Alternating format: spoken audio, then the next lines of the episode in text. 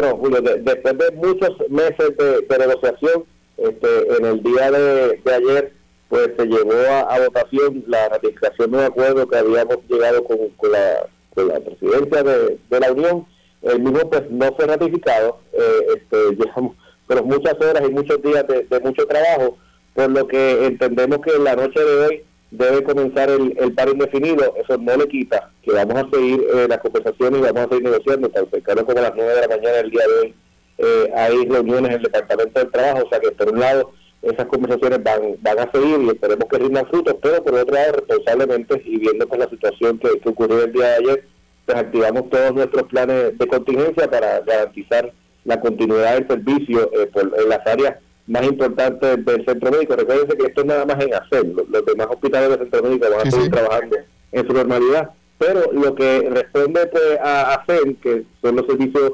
supraterciarios de la sala de emergencia, el hospital de trauma y las salas de operaciones, pues todo eso eh, debe seguir funcionando. Eh, todo lo que son cirugías electivas o clínicas externas, pues se han pospuesto este, en el día de hoy y en el, en el día de mañana, con la idea pues, de, prepararnos para, para esta noche